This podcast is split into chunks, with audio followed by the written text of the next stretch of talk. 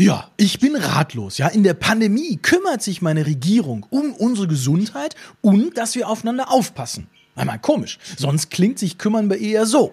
Hey, ich glaube, um die müssen wir uns mal kümmern. Ach komm, nun machen sie was und du meckerst auch wieder. Ja, sicher, wo du es sagst. Jetzt macht mich meine eigene Ratlosigkeit schon gleich wieder ratlos, weil sie beim Rauchen, Glyphosat und beim Privatisieren doch demonstrieren, wie sehr sie Gesundheit fokussieren. Äh, nehmen wir mal an, es ist richtig, was sie tun. Also einmal alles richtig, x-mal vieles falsch. Ist Jack the Ripper denn gleich Mutter Teresa, nur weil er einmal eine Prostituierte verschont hat? Auf den Effekt können die aber nur hoffen, weil sie davon ausgehen, wir hätten das Langzeitgedächtnis von, oh, gerade noch da, schon wieder weg, Zaubertinte.